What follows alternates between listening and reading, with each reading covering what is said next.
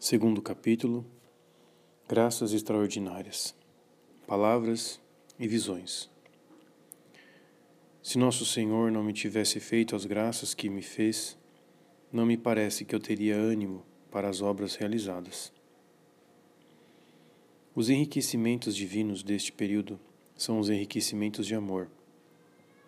Deus purifica, ilumina, transforma, une-se a alma definitivamente através de uma infusão abundante de um amor cada vez mais qualificado. Verdade fundamental que explica estas ascensões e que, por esse motivo, não conseguiríamos enfatizar suficientemente. Na descrição deste magnífico trabalho da caridade, a mais bela das obras de Deus que nos é permitido contemplar nesta terra, os grandes espirituais, Santa Teresa em particular, reservam um espaço significativo às graças extraordinárias. Sem dúvida, estes mestres não ignoram que tais graças não são necessárias à santidade. No entanto, eles nos indicam o um papel importante que tais mercês podem ter nela. Estes fenômenos deslumbrantes que marcam, com efeito, muito oportunamente as etapas e as esclarecem, tem também um poder de santificação totalmente singular. Santa Teresa justifica suas longas descrições escrevendo no início das sextas moradas: Deus tem outro modo de despertar a alma. Embora possa parecer uma graça maior do que as já mencionadas, oferece mais riscos e por isso me deterei um tanto nela. Na verdade, os favores sobrenaturais podem ser perigosos porque estão sujeitos às simulações e porque às vezes podem nutrir o orgulho e a ilusão. Não, porém, a ponto de justificar aquela atmosfera de desconfiança que, por causa deles, algumas pessoas sustentam com relação à vida mística em geral. Nem tampouco a ponto de legitimar o sorriso cético, quando não irônico, que a sua mera evocação faz aflorar sobre os lábios. Há pessoas que rejeitam e diretores que proíbem estudar a doutrina dos santos concernente às graças extraordinárias, a fim de não facilitar as ilusões. De fato, é preciso reconhecer que este estudo pode, em imaginações por demais vivas ou em temperamentos pouco equilibrados, fazer nascer ou desenvolver desejos de manifestações extraordinárias. Por outra parte, a ignorância da doutrina dos mestres deixa os diretores hesitantes e temerosos diante das realidades preternaturais. Não é raro constatar que a desconfiança com relação à doutrina acompanha uma ingênua credulidade no que diz respeito a todas as realidades maravilhosas. Para dissipar temores e equívocos, Santa Teresa nos propõe seu remédio habitual: lançar luzes. Detenhamo-nos alguns instantes para aprender com ela e com São João da Cruz o que são as graças extraordinárias e quais são os seus efeitos, sua frequência e seu tempo, como Deus as produz, como discernir sua origem divina e, por fim, que atitude de alma tomar para recebê-las. Item A o que é uma graça extraordinária e quais são elas? Primeiro, definição.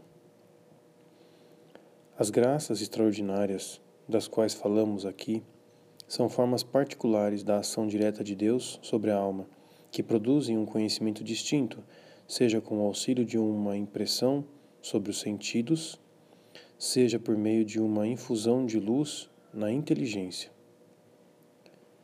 Precisemos os termos.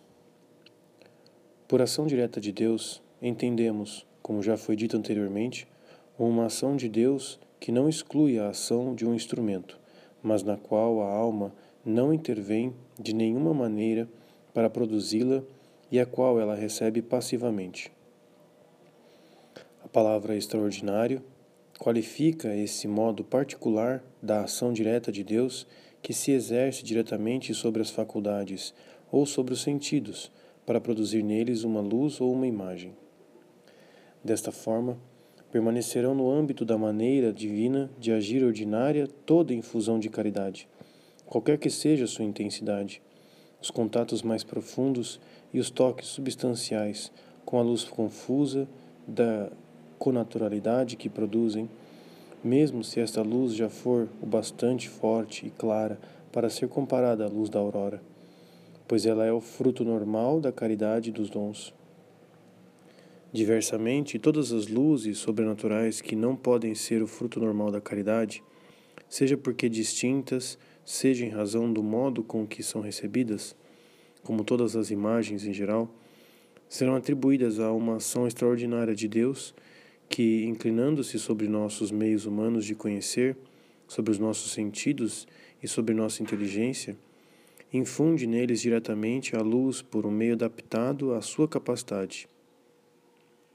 Como podemos ver, o termo extraordinário não qualifica aqui a abundância e a qualidade excepcional de uma infusão de amor, nem o poder maravilhoso e seus efeitos, como uma conversão ou um êxtase, e nem mesmo a raridade de um estado ou de um fenômeno místico, como a união de vontade ou a união transformante, mas o modo particular da ação divina, que por um jogo de contrastes é extraordinária apenas porque Deus, a fim de nos iluminar, se abaixa até nós para nos falar com a linguagem adaptada aos nossos sentidos e à nossa inteligência. Falaremos mais adiante, depois da noite do Espírito, dos efeitos exteriores e físicos da ação de Deus, como aqueles do êxtase. Na verdade, parece que na suspensão dos sentidos, ou êxtase, não há um efeito direto da ação de Deus mas apenas uma reação da fraqueza das potências naturais sob a força extraordinária da ação de Deus. Muitas vezes Deus falará esta linguagem humana à alma no êxtase. Acrescentará habitualmente uma abundante efusão de caridade, mas qualquer que seja a transcendência dos dons divinos, o que acompanham é a ação direta sobre as faculdades que constitui a ação extraordinária da qual falamos. São João da Cruz classificou estes conhecimentos extraordinários segundo as potências que os recebem. Ele distingue, assim, as comunicações que chegam à alma pelos sentidos corporais exteriores: visão, audição, paladar, olfato e tato, como as visões exteriores, as palavras, os sabores, os perfumes, etc aquelas que são formadas sobrenaturalmente na imaginação, como as visões imaginárias, e, por fim, os conhecimentos claros e distintos, que, por via sobrenatural, chegam diretamente ao entendimento mediante visões intelectuais, revelações, locuções interiores e sentimentos espirituais. Esta classificação é exaustiva e corresponde ao plano lógico da subida do Monte Carmelo. Ao contrário, a classificação teresiana é totalmente excepcional, experiencial. A santa indica tão somente as palavras e as visões e remete a estas duas categorias todos os modos de ação extraordinária de Deus, fazendo, aliás, as distinções necessárias. Daí certos encontros e desencontros entre as classificações teresiana e são joanista que poderiam criar confusões, se nos detivéssemos na terminologia sem ir até a definição. Assim, algumas visões intelectuais de verdades em Santa Teresa são revelações em São João da Cruz. Adotaremos a classificação teresiana, iluminando-a com o magistério de São João da Cruz. Desta forma, evitaremos delongas e talvez repetições oferecendo uma doutrina sobre os problemas suscitados pela questão das graças extraordinárias que será suficiente para o nosso tema. Segundo, graças extraordinárias em Santa Teresa. Item A. As palavras. Por volta de 1540, dá-se a primeira comunicação extraordinária com que Santa Teresa é agraciada. A santa tinha, então, 25 anos. Enquanto se entretinha no locutório com uma pessoa, Cristo apareceu a ela com um rosto austero, a fim de dar-lhe a entender que estas amizades não lhe convinham. Esta manifestação fica isolada. Passam-se mais de 15 anos antes do período das graças, das grandes graças extraordinárias, das quais, cronologicamente, as primeiras são as palavras interiores, em 1557. Trata-se de falas que Deus mantém com a alma de muitas maneiras. Umas parecem vir do exterior, outras do mais íntimo da alma, outras de uma parte superior, e outras ainda tão do exterior que se escutam com os ouvidos, assemelhando-se a uma voz articulada. Todavia, as palavras que Santa Teresa escuta são habitualmente interiores. Trata-se de palavras bem formadas, mas inaudíveis aos ouvidos corporais. São, porém, entendidas mais claramente do que se fossem ouvidas. Por mais que se resista, é impossível deixar de compreendê-las. São João da Cruz dedica um estudo muito penetrante a estas palavras. Ele as distingue em três classes: palavras sucessivas, palavras puramente formais e palavras substanciais. As palavras sucessivas. Denomino palavras sucessivas certos raciocínios ou proposições que o espírito recolhido interiormente vai formando. Considerando a definição, estas palavras sucessivas não são graças extraordinárias, pois é o espírito e não Deus quem as formula. O santo, contudo, as estuda extensamente, pois, embora seja o espírito humano o que desenvolve aquelas razões como instrumento, muitas vezes o Espírito Santo o ajuda a formar aqueles conceitos, palavras e raciocínios verdadeiros, e assim fala a si mesmo o Espírito, como se fosse terceira pessoa.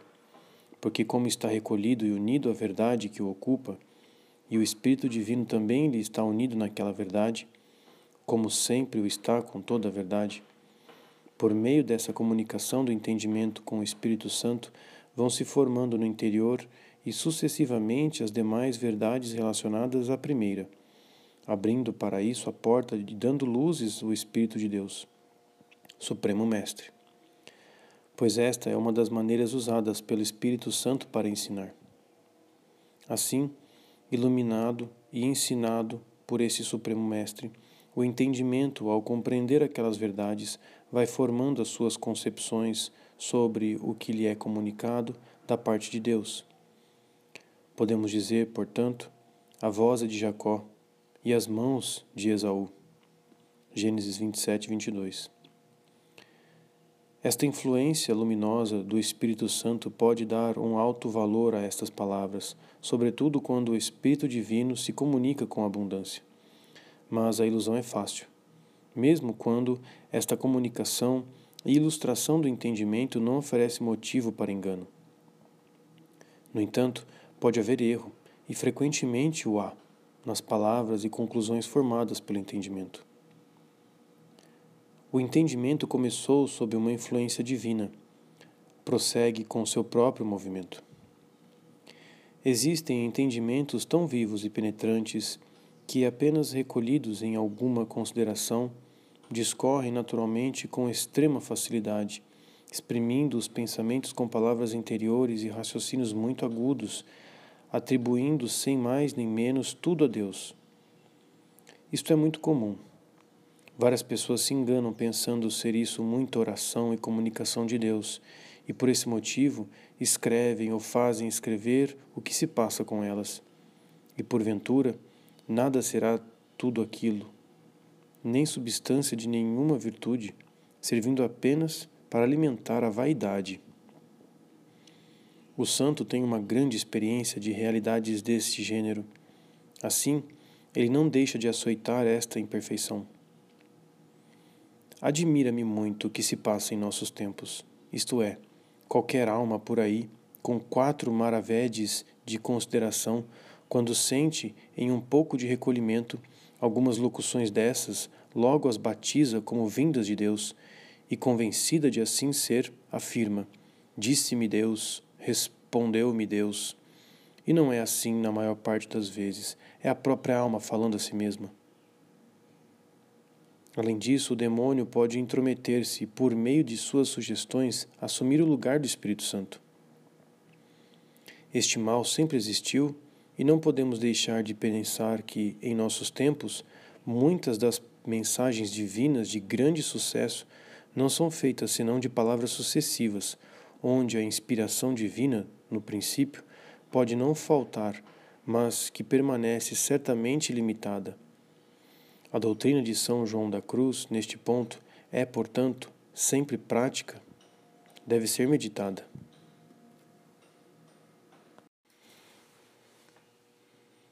As palavras formais. As palavras formais são autenticamente favores sobrenaturais. As palavras formais produzem-se sobrenaturalmente no espírito, recolhido ou não, sem a intervenção de sentido algum. Diferem-se muito das que acabamos de tratar. No entanto, existem graus entre elas. Estas palavras são ora mais, ora menos, distintas e precisas. Muitas vezes consistem em simples conceitos, sugeridos ao espírito sob forma de resposta ou de qualquer outro modo. Às vezes são só uma palavra, ora duas ou mais, ora se sucedem como as precedentes e transmitem à alma longa instrução todas recebe o Espírito, sem nada fazer de sua parte, como quando uma pessoa fala com outra. Assim, lemos ter acontecido com Daniel quando diz ter falado nele o anjo. Daniel 9, 22. Estas palavras podem ser puramente formais e então não têm por fim senão instruir a alma e dar-lhe luz sobre tal ou tal ponto o demônio também pode produzi-las, e como tais palavras puramente formais provocam bem pouco efeito na alma, é difícil distingui-las.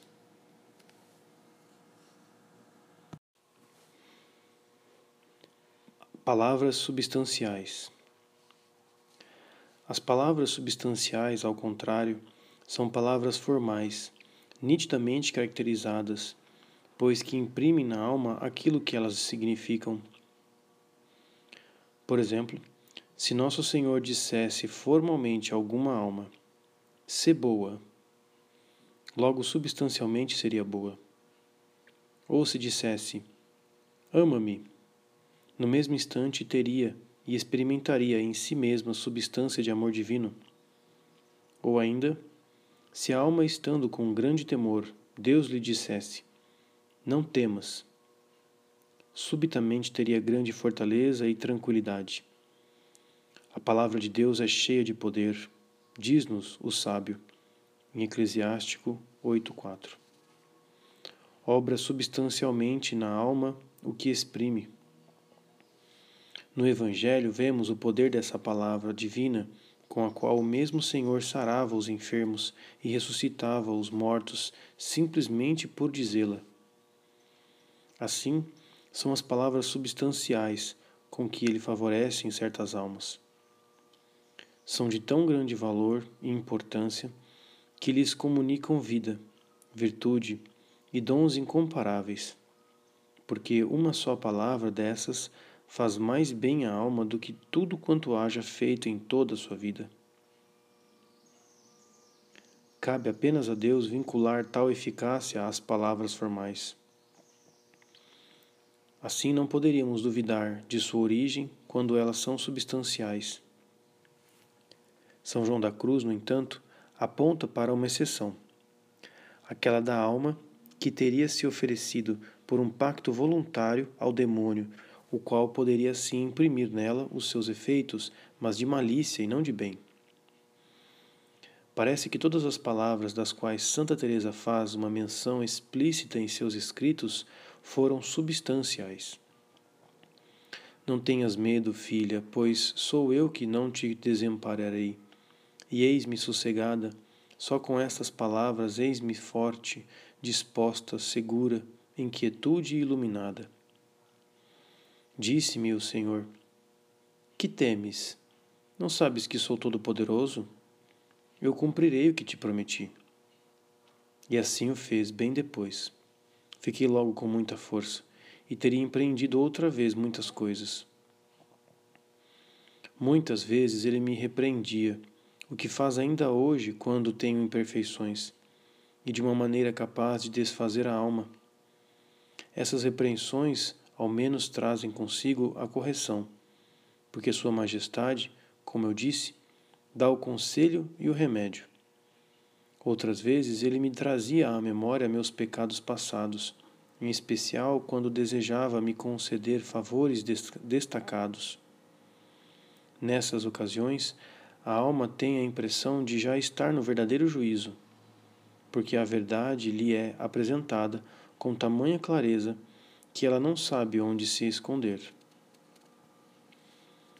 Quando estas palavras lhe anunciavam acontecimentos futuros, deixavam uma grandíssima certeza. Os anos passam, mas não se apaga nela a convicção de que Deus empregará outros meios desconhecidos dos homens por fim, sua palavra se realizará, o que de fato acontece. Referindo-se apenas às palavras substanciais, Santa Teresa indica que ela só reconhece a estas como autenticamente divinas. São João da Cruz, guiado pela preocupação de indicar o divino em qualquer parte onde este se encontre, alargou proveitosamente seu campo de investigação até as palavras puramente formais, e inclusive sucessivas, para evitar o peso da influência da ação divina.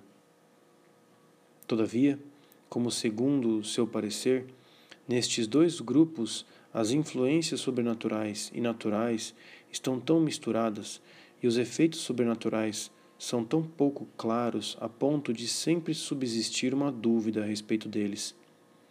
É prudente, então, reservar com Santa Teresa o nome de palavras interiores às palavras substanciais, que trazem nelas o sinal autêntico de sua origem sobrenatural.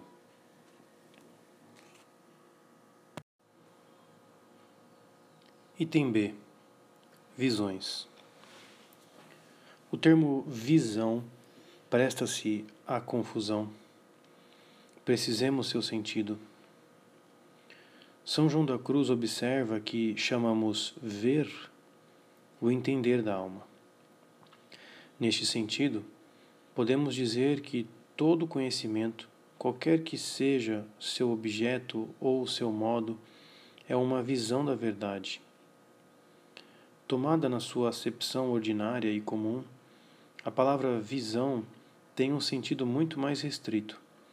Reservamo-la à percepção pelo sentido exterior da visão ou pelo sentido interior da imaginação, de uma forma corporal. É assim que dizemos que Santa Bernadette teve uma visão exterior de Nossa Senhora e que Santa Teresa teve visões interiores da humanidade de Jesus Cristo. Santa Teresa não usa a palavra visão no seu sentido mais amplo, aplicando-a a todo conhecimento e tampouco a reserva apenas para as percepções sensíveis das formas corpóreas. As primeiras manifestações sobrenaturais com as quais foi agraciada, depois das palavras interiores, são as percepções de presenças, sem nenhuma imagem sensível. Elas denomina visões intelectuais. Estas visões intelectuais serão completadas um pouco mais tarde pelas visões imaginárias. Virão, por fim, as visões intelectuais puras que terão por objeto a Deus ou seus atributos. Antes de definir, escutemos as descrições tão vivas da santa. Visões intelectuais. Visões intelectuais de substâncias corpóreas.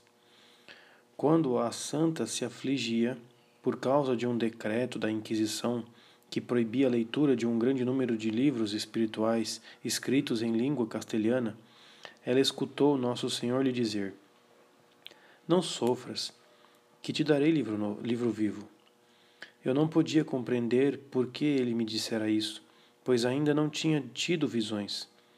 Mais tarde, há bem poucos dias, o compreendi muito bem. E continua. Estando no dia do glorioso São Pedro, dedicada à oração, vi perto de mim, ou melhor dizendo, senti, porque com os olhos do corpo ou da alma nada vi, Cristo ao meu lado. Parecia-me que ele estava junto de mim, e eu via ser ele que, na minha opinião, me falava. Dada a minha grande ignorância sobre a possibilidade de semelhante visão, senti grande temor no, no início, e a única coisa que fiz foi chorar. Embora, ouvindo do Senhor uma só palavra de segurança, ficasse em meu estado habitual, em quietude, consolada e sem nenhum temor. Parecia-me que Jesus Cristo sempre estava no meu lado. E, como não era visão imaginária, não percebia de uma forma, de que forma. Mas sentia com clareza tê-lo sempre ao meu lado direito, como testemunha de tudo o que eu fazia. Nenhuma vez em que me recolhesse um pouco ou não estivesse muito distraída, eu poderia ignorar que ele estava junto de mim. Livro da Vida, capítulo 27, parágrafo 2. Esta visão é bem diferente da presença de Deus experimentada na oração de união ou de quietude. A santa nota com precisão que, nestas orações, a presença de Deus é percebida pelos efeitos que são produzidos na alma, por ser deste modo que Sua Majestade quer dar-se a sentir. Aqui vê-se com clareza que Jesus Cristo, Filho da Virgem, está presente. Trata-se de uma verdadeira percepção, de uma presença próxima e ativa.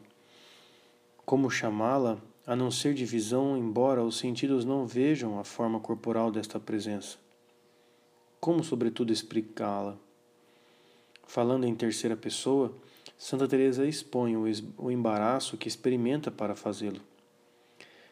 Ela procurou seu confessor cheia de aflição ele lhe disse que, se não via nada, como sabia ela tratar-se de Nosso Senhor?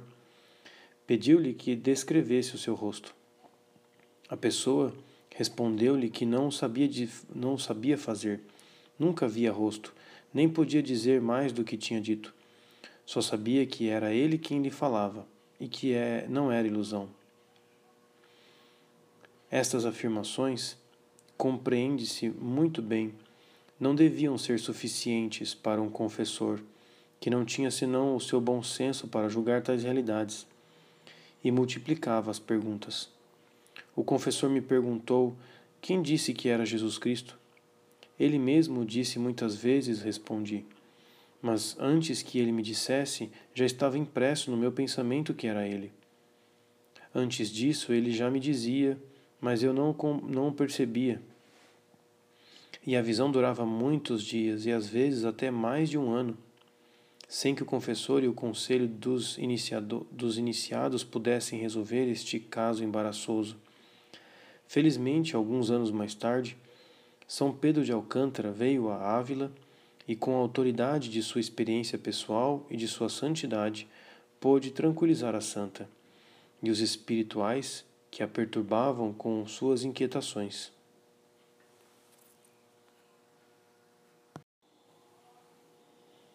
Visões imaginárias. Santa Teresa não tinha sido ainda tranquilizada com relação às visões intelectuais, quando foi agraciada com as visões imaginárias. Vejamos então como o Senhor se faz presente. É como se num estojo de ouro tivéssemos uma pedra preciosa de grandíssimo valor e virtude. Sabemos com certeza que ela se encontra ali ainda que nunca a tenhamos visto. Se a trazemos conosco, não deixamos de sentir os seus efeitos benéficos. E, embora nunca a vejamos, atribuímos a ela muito valor. Todavia, não ousamos olhar para ela, nem abrir o relicário.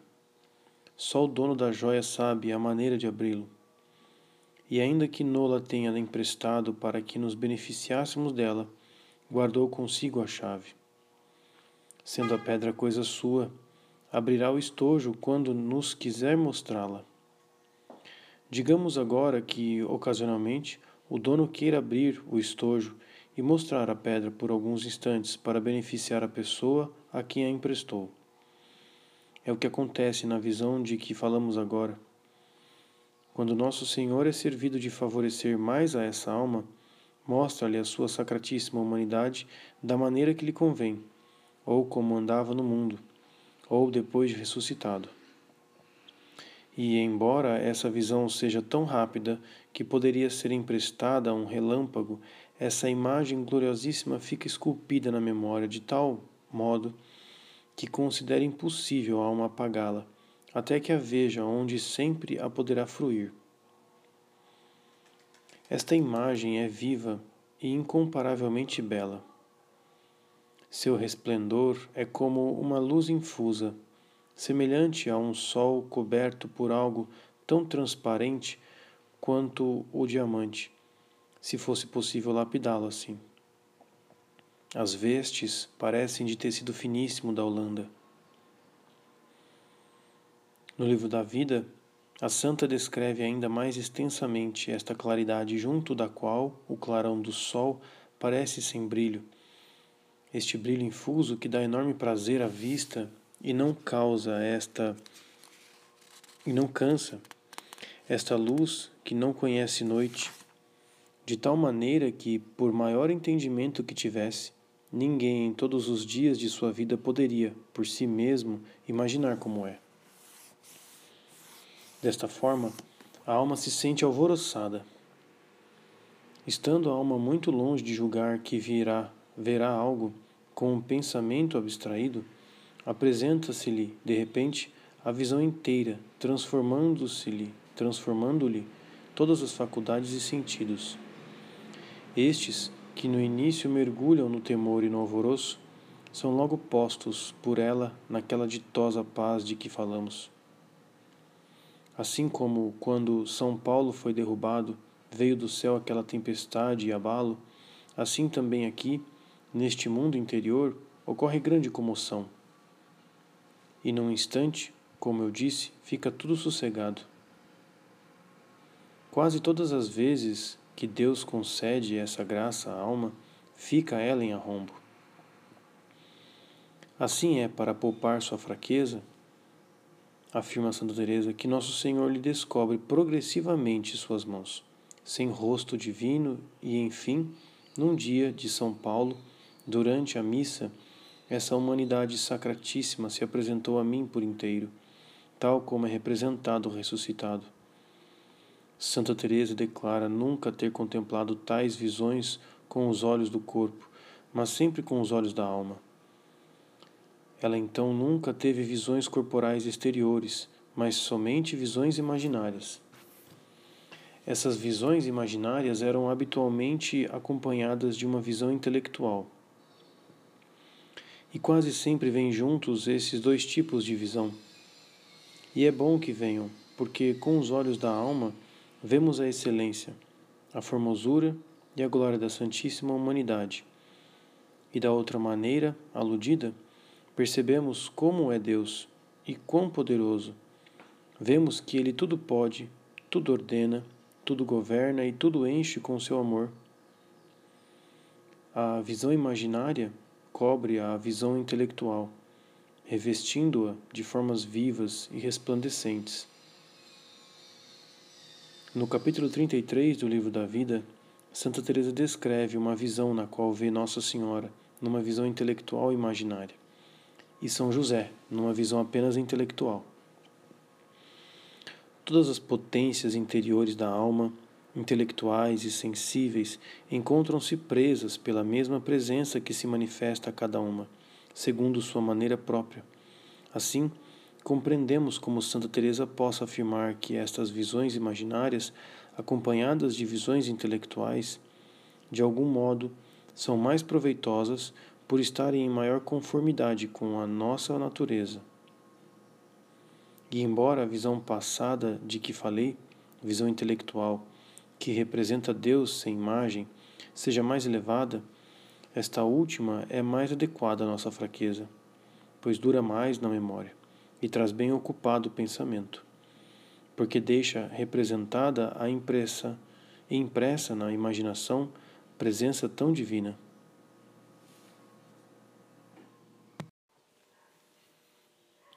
Visões de substância espirituais. As visões precedentes, fossem elas imaginárias ou intelectuais, remetiam à substância que tinha um corpo. As visões de substância espirituais são aquelas que levam a alma a perceber as substâncias que não possuem formas corporais, como as verdades, os anjos ou o próprio Deus. Estas visões de substâncias espirituais podem ser imaginárias ou intelectuais, conforme sejam precedidas por meio dos sentidos, com auxílio de uma imagem, ou por meio da inteligência, com auxílio de uma luz que lhe foi infundida. Estas visões, em virtude de sua própria natureza, suscitam problemas mais delicados. Antes de abordá-los, recolhamos os testemunhos de Santa Teresa, que experimentou entre as visões deste gênero aquelas que são as mais características. Encontraremos nela três categorias de visões de substâncias espirituais: as visões de acontecimentos ocultos ou futuros, as visões de atributos divinos e da própria alma, e por fim, as visões da Santíssima Trindade. Alfa Visões de realidades ocultas. Estas visões de realidades ocultas, visões à distância ou do futuro, são por demais numerosas em Santa Teresa. Ela foi agraciada com elas até o final de sua vida. Tais visões são habitualmente imaginárias e intelectuais ao mesmo tempo, a luz explica a imagem e a imagem fixa a luz em formas sensíveis e precisas. Eu estava em oração perto do Santíssimo Sacramento quando me apareceu um santo cuja ordem está um tanto decaída. Tinha nas mãos um grande livro que abriu, dizendo-me que lesse umas palavras escritas em letras grandes e muito legíveis. Nos tempos vindouros, esta ordem florescerá. Haverá muitos mártires. De outra vez, estando no coro durante as matinas, vi diante dos meus olhos seis ou sete religiosos dessa mesma ordem, ou assim me pareceu, com espadas nas mãos. Isso significava, penso eu, que eles hão de defender a fé, porque mais tarde, quando eu estava em oração, meu espírito foi arrebatado e eu parecia estar num enorme campo onde muitos lutavam. Os combatentes dessa ordem se batiam com grande ânimo. Seus rostos estavam formosos e muito abrasados. Eles deixaram muitos caídos, vencidos e outros mortos. Tive a impressão de que a batalha era contra os hereges. Puramente carismática, isto é, concedidas para o bem dos outros, estas visões não entram, propriamente falando, na vida espiritual da santa e não apresentam um desenvolvimento progressivo em harmonia com suas ascensões espirituais. Beta Visões que têm por objeto a Deus ou a alma. No livro de sua vida, Santa Teresa nota entre as graças recebidas certas luzes fulgurantes, como por exemplo, aquela pela qual lhe foi explicado o modo pelo qual Deus é um só em três pessoas, com tanta clareza que ficou abismada e muito consolada. Se simples luz ou visão não saberíamos definir. Mas eis aqui uma luz sobre Deus verdade que impressionou fortemente a santa e que ela considera como enorme graça. Trata-se de uma visão da qual fez menção tanto no livro da vida como no castelo interior. Eu parecia ter o espírito imerso naquela majestade que de outras vezes percebi. Compreendi nessa majestade uma verdade que é a plenitude de todas as verdades. Compreendi o que é estar uma alma na verdade, na presença da própria verdade. Essa verdade que digo, se me deu a entender, é em si mesma verdade, não tendo princípio nem fim. Mas não sei descrever como, porque nada vi. Esta visão intelectual é acompanhada de uma palavra interior e de uma imagem que se grava profundamente em sua alma. Ficou-me esculpida uma verdade desta divina verdade que se me representou, sem eu saber como nem o que. Cremos poder vincular esta manifestação de uma alma verdade àquela espécie de visão de linguagem que Santa Teresa descreve a propósito das visões intelectuais, e na qual o Senhor apresenta o que deseja que a alma compreenda no mais profundo do seu íntimo, agindo ali sem imagens nem palavras, mas à maneira da visão já explicada, intelectual. E deve-se dar muita atenção a esse modo de Deus fazer com que a alma entenda o que ela quer, o que ele quer. E grandes verdades e mistérios, porque muitas vezes aquilo que entendo quando o Senhor me explica alguma visão que Sua Majestade quer me representar é bem assim. Isso não acontece sempre na contemplação, mas muito poucas vezes. Nestas, são, é, não somos nós que agimos, nem nada fazemos. Tudo parece obra do Senhor. É como se tivéssemos no estômago um alimento que não ingerimos. Percebemos que está ali, mas não sabemos quem o pôs. Aqui a alma não faz nada, encontra tudo cozido e comido. Só lhe resta aproveitar. Ela se vê num átimo, sábia e tão instruída sobre o mistério da Santíssima Trindade e de outras coisas muito elevadas que não há teólogo com quem ela não se atrevesse a argumentar acerca da verdade dessas grandezas. Estas descrições tão precisas que colocam simultaneamente em relevo a passividade da alma e a riqueza luminosa deste tesouro que de repente ela descobre em si, nos apresentam o mecanismo da visão intelectual, isto é, da infusão direta por parte de Deus de uma luz na alma. No sentimento dessa visão intelectual da verdade, Santa Teresa relata uma visão esta imaginária da alma habitada por Deus. A minha alma se recolheu de imediato e deu-me a impressão de ser um claro espelho. Não havia parte posterior, nem lados, nem alto, nem baixo, que não fosse claridade. E no centro foi-me apresentado Cristo Nosso Senhor, da maneira como costumo vê-lo. Eu parecia vê-lo em todas as partes da minha alma, claro como um espelho, e esse espelho, não sei como, também era feito todo do próprio Senhor, através de uma comunicação muito amorosa que não sei descrever. Essa visão me parece benéfica para as pessoas que se dedicam ao recolhimento. Esta visão é útil para o recolhimento, porque a luz é aí explicitada mediante uma imagem que cativa os sentidos. Sem dúvida, a visão é ao mesmo tempo intelectual e imaginária e descobrimos nela a sobreposição desta última sobre a primeira. Sobreposição cujas vantagens Santa Teresa elogiou a propósito das visões imaginárias de substâncias corporais. Às vezes, a imagem se apresenta muito menos nítida, a ponto da santa não ousar afirmar sua existência.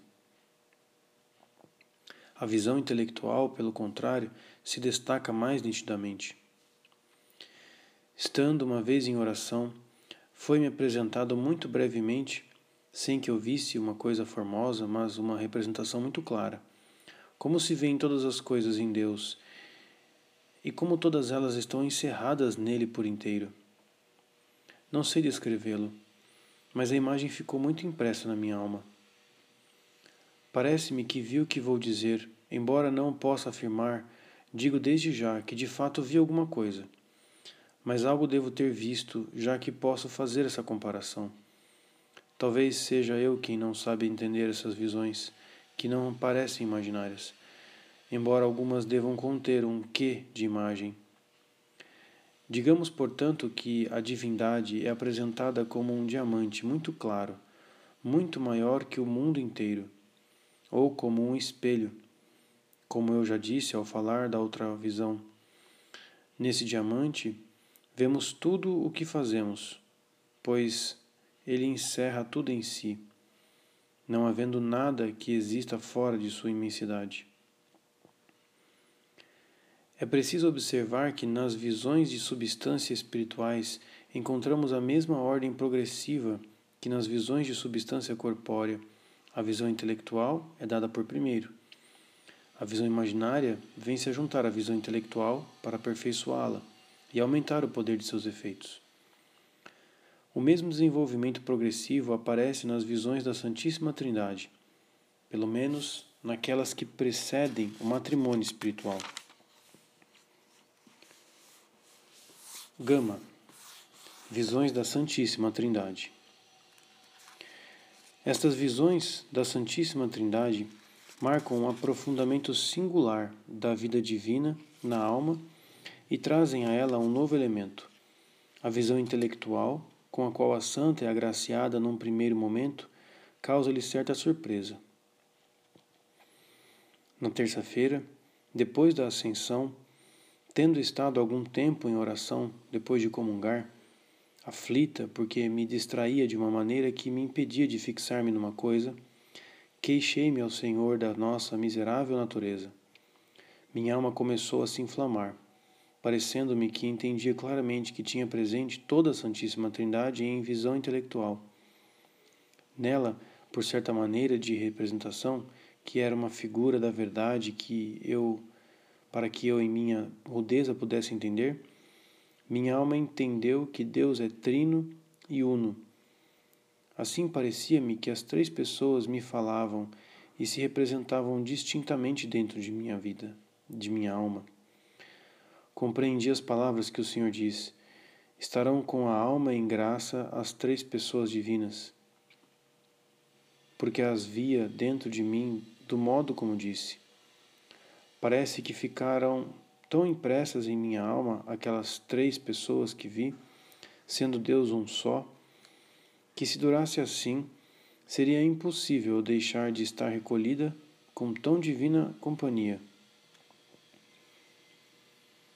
Esta presença intelectual, com efeito, continua sendo-lhe concedida. Um mês mais tarde, a santa observa: Essa presença das três pessoas de que falei no princípio trago-a até hoje, que é dia da comemoração de São Paulo, presente em minha alma com muita frequência. E como eu estava acostumada a só trazer Jesus Cristo, sempre me parecia haver algum impedimento em ver três pessoas, embora entendendo que é um só Deus. E disse-me hoje o Senhor, quando eu pensava nisso, estar errada em imaginar as coisas da alma com a representação das do corpo. Que eu entendesse tratar-se de coisas muito diferentes e que a alma tem capacidade de gozar muito. Pareceu-me que ele se representou a mim tal como numa esponja, a água se incorpora e bebe. Parecia-me que a minha alma se enchia dessa maneira com aquela divindade gozando e tendo em si, de certo modo, as três pessoas. Também ouvi: Não te esforces para me teres encerrado em ti, mas para te encerrares em mim. Parecia-me que de dentro de minha alma, onde estavam eu e eu via essas três pessoas, elas se comunicavam a todas as coisas criadas, não faltando nem deixando de estar comigo. Santa Teresa escreve essa relação pouco tempo após ter sido agraciada com estas visões, cuja novidade deixa sua pena embaraçada.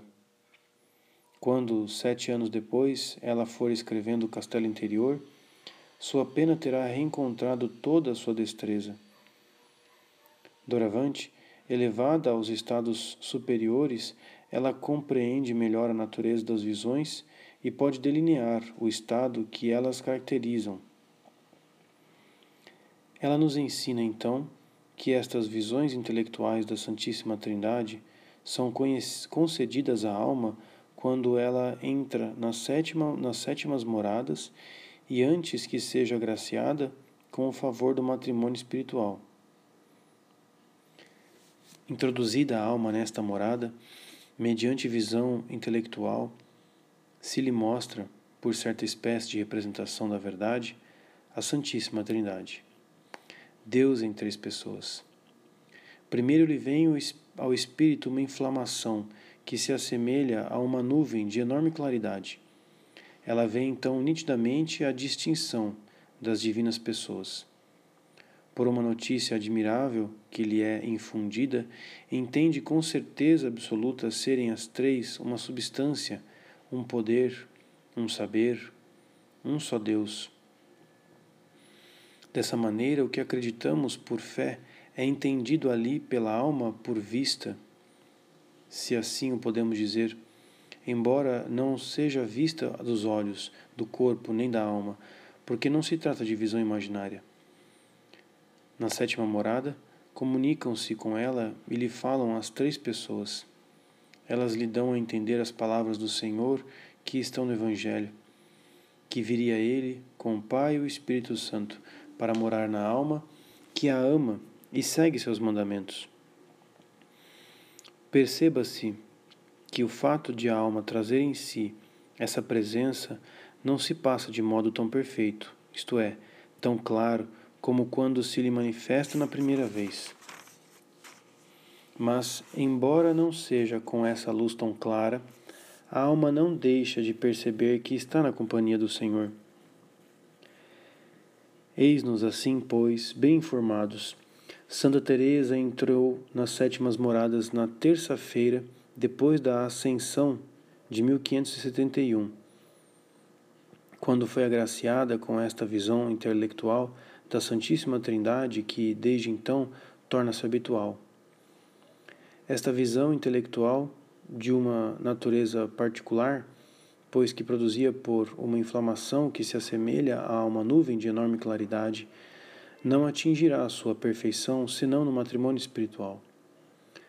Lendo as relações de Santa Teresa, temos a impressão de que no tempo de espera, esta visão intelectual é ela mesma sustentada e aperfeiçoada por visões de uma outra espécie. A santa, neste mesmo ano, nota: uma vez, estando eu em oração, o Senhor me mostrou, por um estranho modo de visão intelectual, o estado da alma em graça. Em sua companhia vi a Santíssima Trindade em visão intelectual. Vindo dela até a alma, um poder que se assenhoreava de toda a terra. Mostrou-me ele também o estado da alma em pecado, sem nenhum poder mas como alguém que estivesse de todo atado e preso, com os olhos tapados, que mesmo querendo não pode ver, nem andar, nem ouvir, encontrando-se em grande obscuridade. Causaram-me tanta lástima as almas que assim estão de que qualquer trabalho me parecia leve se servisse para livrar uma delas. No ano seguinte, aos 22 de setembro de 1572, dois meses antes do matrimônio espiritual, a santa recebe a graça de uma visão imaginária, a qual relata bem extensamente, a fim de indicar as precisões que ela oferece à visão intelectual. Depois que tive a visão da Santíssima Trindade, foi-me dado a entender muito claramente isso, de modo que, por intermédio de certos recursos e comparações, eu o vi numa visão imaginária. E se bem que outras vezes me tivesse sido dada a entender a Santíssima Trindade por meio de visão intelectual, a verdade não ficava em mim depois de alguns dias, como esta de que agora falo, de maneira a que eu pudesse pensar nisso e com isso me consolar. E agora vejo do mesmo modo como o ouvi de letrados, não tendo entendido como agora representaram-se a mim três pessoas distintas, pois a cada uma se pode ver e falar individualmente. E depois pensei que só o Filho tomou carne humana, o que prova essa verdade. Essas pessoas se amam comunicam-se e se conhecem. Em todas estas três pessoas não há senão um querer, um poder e um domínio, de modo que nada pode uma sem a outra. De quantas criaturas há, é só um o Criador. Enfim, aos 18 de novembro de 1572, por ocasião do matrimônio espiritual, Santa Teresa é agraciada com duas visões que possuem um caráter particular, o qual ela mesma sublinha. Trata-se primeiro de uma visão imaginária da Santíssima Humanidade de Cristo.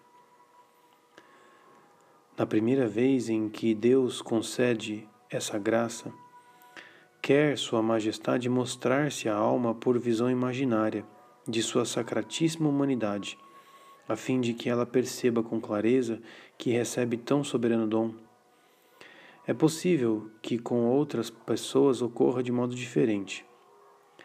Talvez julgueis que isso não fosse novidade, pois o Senhor já tinha se apresentado outras vezes a essa alma de tal modo. Todavia, dessa vez foi tão diferente que a deixou destinada e desatinada e espantada. Em primeiro lugar, porque a visão se revestiu de grande força, e em segundo, em função das palavras ditas no interior de sua alma, onde o Senhor lhe apareceu, essa pessoa nunca tivera outras visões a não ser a passada. Ao mesmo tempo, a união da alma com Deus se passa no centro mais íntimo da alma, que deve ser onde está o próprio Deus, lugar no qual, a meu ver, não é preciso porta para entrar. Digo que não é necessária porta porque em todas as graças aqui mencionadas os sentidos e as faculdades parecem servir de intermediários, o mesmo devendo acontecer com esse aparecimento da humanidade do Senhor. Mas o que se passa na união do matrimônio espiritual é muito diferente. O Senhor aparece no centro da alma sem visão imaginária, mas intelectual, ainda mais sutil do que as mencionadas. Esta visão intelectual tão elevada parece ser a descoberta da presença de Deus na alma. Graças à união perfeita que é contraída com Ele, e ainda que esta grande graça não deva realizar-se perfeitamente enquanto vivermos, ela marca, contudo, um vértice e já uma posse definitiva.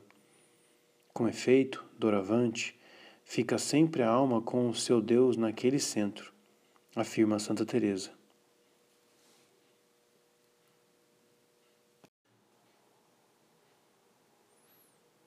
Terceiro, qualidade destas graças. As comunicações divinas que acabamos de enumerar, palavras e visões, são todas elas graças extraordinárias, isto é, favores produzidos por uma ação direta de Deus sobre as faculdades ou sobre os sentidos. Tentemos precisá-lo. A classificação destas graças dada por São João da Cruz nos ajudará. Palavras. Se, à luz da definição dada, examinarmos as palavras interiores que Santa Teresa relata, fica claro que estas palavras, sendo palavras substanciais, são graças extraordinárias.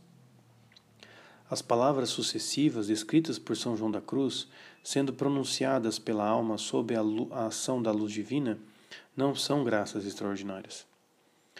Quanto às palavras puramente formais, elas são, por definição, graças extraordinárias, pois produzidas diretamente por Deus. Todavia, como seus efeitos são pouco sensíveis, é difícil, em muitos casos, discerni-las das palavras sucessivas.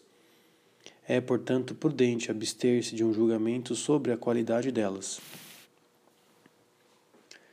Visões. Não é tão fácil qualificar as visões tresianas. Sobretudo, neste âmbito, a classificação são joanista nos será útil. São João da Cruz distingue três espécies de visões: as visões propriamente ditas, as revelações e as notícias de verdades. As visões propriamente ditas penetram diretamente, com o auxílio de uma luz sobrenatural as realidades ausentes do céu e da terra e remetem para Deus, para as realidades espirituais ou para as realidades corpóreas. A visão de Deus e das substâncias espirituais dizem respeito a outra vida, pois não se pode ver a Deus sem morrer. O santo admite, contudo, que as visões dessa espécie são possíveis na Terra, em caso muito raro e de modo transitório. Nestas circunstâncias excepcionais, Deus dispensa ou salva a condição desta vida mortal, abstraindo totalmente o espírito, e pela sua divina graça suprindo as forças naturais que a alma então deixa de dar ao corpo. Mas estas visões são substanciais, como as de São Paulo, Moisés e nosso pai Elias. Mesmo sendo transitórias, raramente acontecem, ou melhor, dizendo quase nunca, e é bem poucos. As visões das realidades corpóreas são as visões de substâncias corpóreas das quais falamos anteriormente. Todas as visões são graças extraordinárias. As revelações consistem na manifestação de segredos e mistérios. Referem-se ao que Deus é em si mesmo, ou seja, ao mistério da Santíssima Trindade e aos atributos divinos, ou ainda ao que é em suas obras e em todos os outros dogmas da fé. Como a revelação já está completa, as graças desse gênero ilustram ou manifestam em verdade já conhecida, dando-lhe a compreensão. As revelações normalmente acontecem por meio de palavras, sinais, figuras. As notícias que consistem em distinguir e ver o mesmo entendimento verdades referentes a Deus ou a fatos presentes, passados e futuros, podem ter por objeto o Criador ou as criaturas. As notícias sobre Deus são a pura contemplação, são o fruto do amor unitivo. Na sua forma perfeita, elas são próprias do estado de união, ou, por melhor dizer, são a própria união consistem num misterioso contato da alma com a divindade.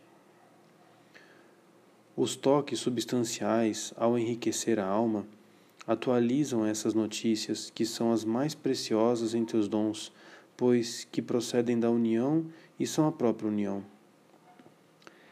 Estas notícias sobre Deus são as são graças extraordinárias, porque são o fruto da conaturalidade realizada pela caridade ainda que sumamente elevadas e desejáveis, estão dentro da normalidade, do desenvolvimento da graça e são produzidas por ela.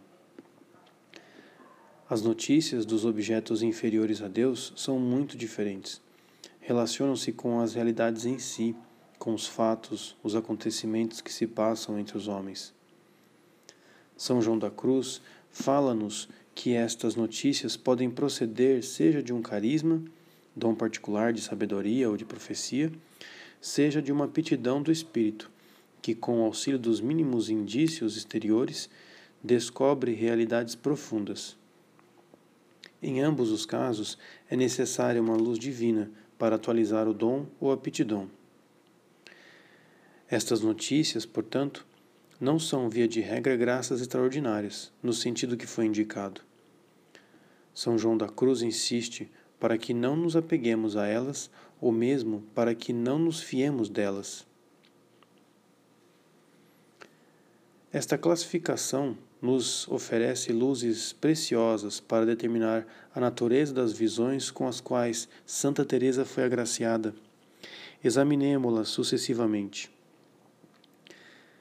As visões intelectuais ou imaginárias de substâncias corpóreas que descrevemos eram visões propriamente ditas e por isso devem certamente ser consideradas como graças extraordinárias. As distinções devem ser feitas nos fenômenos sobrenaturais, que agrupamos sob o título de visões de substâncias espirituais. Entre as visões de substâncias espirituais descritas por Santa Teresa, Existem algumas que podem ser qualificadas como visões de Deus ou de realidades espirituais no sentido são joanista? Não o cremos. É possível que, que a santa tenha gozado de tais visões e que não as tenha descrito. As visões mais elevadas relatadas por Santa Teresa, aquelas da Santíssima Trindade, persistem, enquanto que as visões de Deus das quais fala São João da Cruz duram apenas um instante. As visões teresianas que conhecemos podem ser explicadas sem que sejam obrigados a recorrer a um fenômeno tão raro e extraordinário, como parece ser a graça descrita pelo doutor místico. Caso persistisse alguma dúvida a esse respeito, parece-nos que seria preciso elucidá-la estudando não as visões da Santíssima Trindade, mas a visão de Deus Verdade, que causou uma tão profunda impressão na santa. Esta visão de Deus Verdade, que é acompanhada de uma palavra interior e de uma imagem que se grava nela, há visões da alma habitada pelo Cristo, da alma em estado de graça e em estado de pecado, a visão imaginária da Santíssima Trindade nos parecem ser revelações do sentido de São João da Cruz. O santo diz com efeito que esta manifestação de segredos divinos é feita ordinariamente com o auxílio de palavras, figuras e símbolos. Estas revelações são graças extraordinárias. As visões teresianas sobre o futuro também são graças extraordinárias, pois que revelações que procedem de uma infusão extraordinária de luz divina distinta. As visões intelectuais da Santíssima Trindade, com as quais a alma é agraciada ao entrar nas sétimas moradas, não são revelações, mas notícias espirituais que procedem deste grau supremo de caridade. Portanto, não são graças extraordinárias no sentido estrito da definição. No período que precede o matrimônio espiritual, esta visão intelectual dura, segundo o testemunho de Santa Teresa, certo tempo, mas parece atenuar-se depois de alguns dias. Dado que a união não é perfeita, a visão intelectual também não é. Mas em Santa Teresa, ela foi então sustentada por graças extraordinárias, as quais qualificamos como revelações. Quando a alma chegou ao matrimônio espiritual, a visão intelectual encontrará sua perfeição na própria perfeição da união realizada. A partir de então, as graças extraordinárias podem cessar. A alma está em posse de uma luz que lhes é superior aquela que procede do amor unitivo e que revela de modo constante o tesouro divino que habita nela e a união perfeita realizada com ele. Encontraremos mais adiante no capítulo Desposório e Matrimônio e Matrimônio Espiritual maiores explicações sobre a visão intelectual da Santíssima Trindade. As experiências de Santa Teresa estão em perfeita harmonia com o magistério de São João da Cruz que coloca, acima de todas as luzes recebidas por via extraordinária, a luz da aurora que surge da perfeição do amor unitivo.